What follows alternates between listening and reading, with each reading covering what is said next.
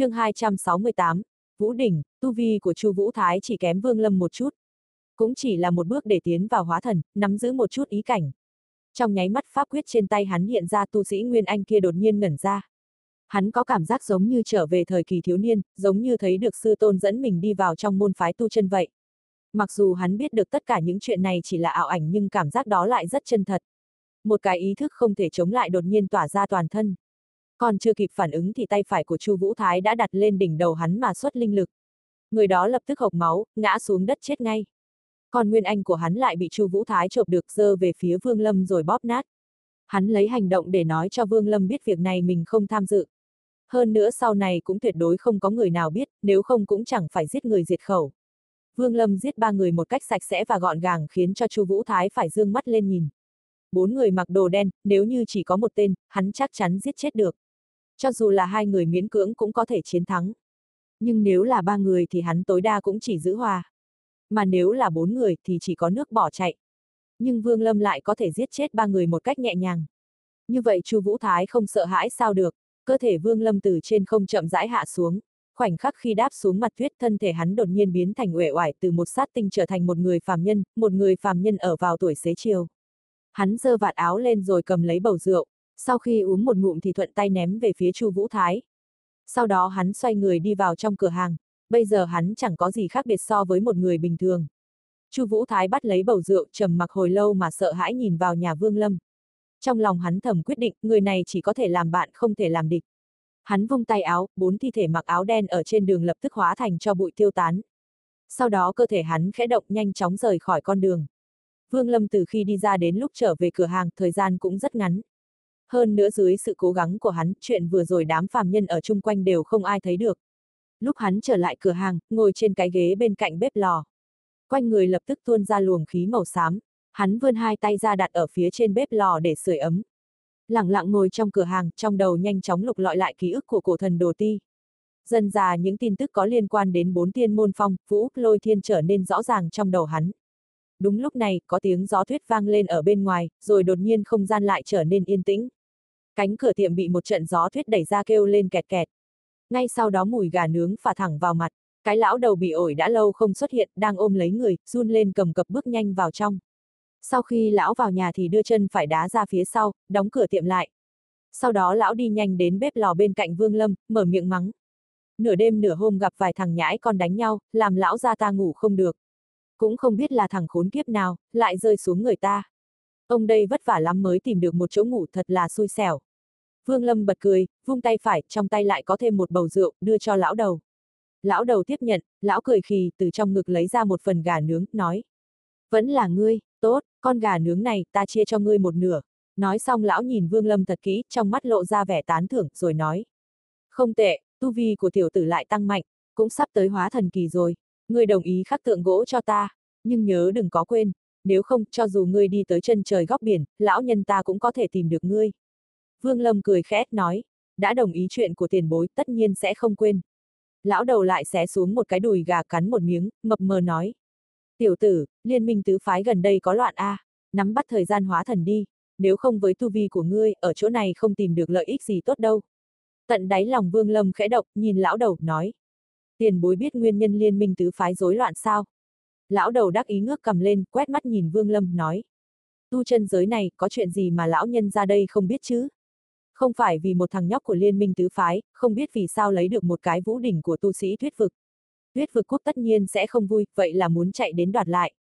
Chỉ có chút chuyện vậy thôi. Vũ đỉnh, Vương Lâm hơi trầm ngâm, đột nhiên nhớ đến hơn 10 năm trước Chu Vũ Thái và Thái tử có chút xích mích trong lúc đó cũng nhắc đến Vũ đỉnh. Nói đến cái Vũ đỉnh thì trên thực tế cũng không phải chỉ có một cái. Nhưng cụ thể có bao nhiêu cái thì ta cũng không biết rõ. Nhưng hễ là người có nó thì vào ngày thiên đạo mở ra có thể đi vào tứ đại tiên môn phong, vũ, lôi thiên. Vì thế mà tranh đoạt mới xảy ra, nhưng người hai bên có tụ lại tranh đoạt cũng vô dụng. Một khi thu hút sự chú ý của ngũ cấp và lục cấp tu chân quốc thì thứ này sớm muộn gì cũng trở thành vật của bọn họ. Lão đầu nhanh chóng gặm xong cái đùi gà, lại bẻ cổ gà, vừa nhai ngồm ngoàm vừa nói. Vương Lâm có chút trầm ngâm, nói, nghe đồn tứ đại tiên môn phong, vũ, lôi, thiên đều thông về cổ tiên giới, cũng khó trách bọn họ giành nhau. Lão đầu cười hì hì, nói, sao, tiểu tử, động tâm rồi à, nhưng cổ tiên nhân đã sớm biến mất trong cuộc chiến ở thời viễn cổ rồi. Cổ tiên giới bây giờ chỉ là khoảng không mà thôi. Vương Lâm ngẩn người, trong ký ức của đồ ti cũng không ghi lại như vậy. Hắn dề già một chút nói, đều đã chết sao, lão đầu lại gặm sạch cổ gà, xé xuống một miếng thịt lớn, vừa ăn vừa nói. Tất nhiên đều chết sạch rồi, không phải vậy thì ngươi cho là những tu sĩ trên anh biến kỳ vì sao lại vẫn còn ngừng ở đó. Đó là do không còn chỗ nào có thể đi được nữa. Tận đáy lòng Vương Lâm cảm thấy chấn động, mặc dù, hắn sớm biết tu sĩ thượng cổ đã chết trong một trận đại nạn cho nên mới xuất hiện liên minh tu chân. Nhưng hắn không nghĩ đến ngay cả tiên nhân của cổ tiên giới cũng đã chết sạch. Lão đầu nhìn thấy sự kinh hãi của Vương Lâm thì có chút đắc ý. Lão ăn hết miếng thịt gà, sau khi ợ lên một tiếng thì vỗ lên bụng căng tròn. Lão lại uống một ngụm rượu, chùi hai tay lên quần áo, nói. Kha kha, sợ rồi sao, cổ thần đều chết sạch, cổ tiên tất nhiên cũng đi tong hết, tu sĩ thượng cổ cũng còn sót lại lác đác, kể từ đó liên minh tu chân mới xuất hiện dựa theo phương thức tinh vực mà phát triển. Vương Lâm trầm mặc một chút tiêu hóa hết những câu nói bí mật động trời của lão đầu. Một lúc lâu sau hắn mới nhướng mạch nói, đã là như vậy vì sao còn tồn tại tứ đại tiên môn phong, vũ, lôi thiên chứ?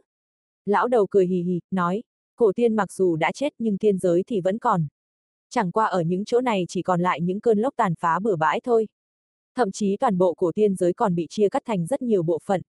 Tứ đại tiên môn phong, vũ, lôi thiên chẳng qua chỉ được nối liền với một bộ phận của tiên giới mà thôi.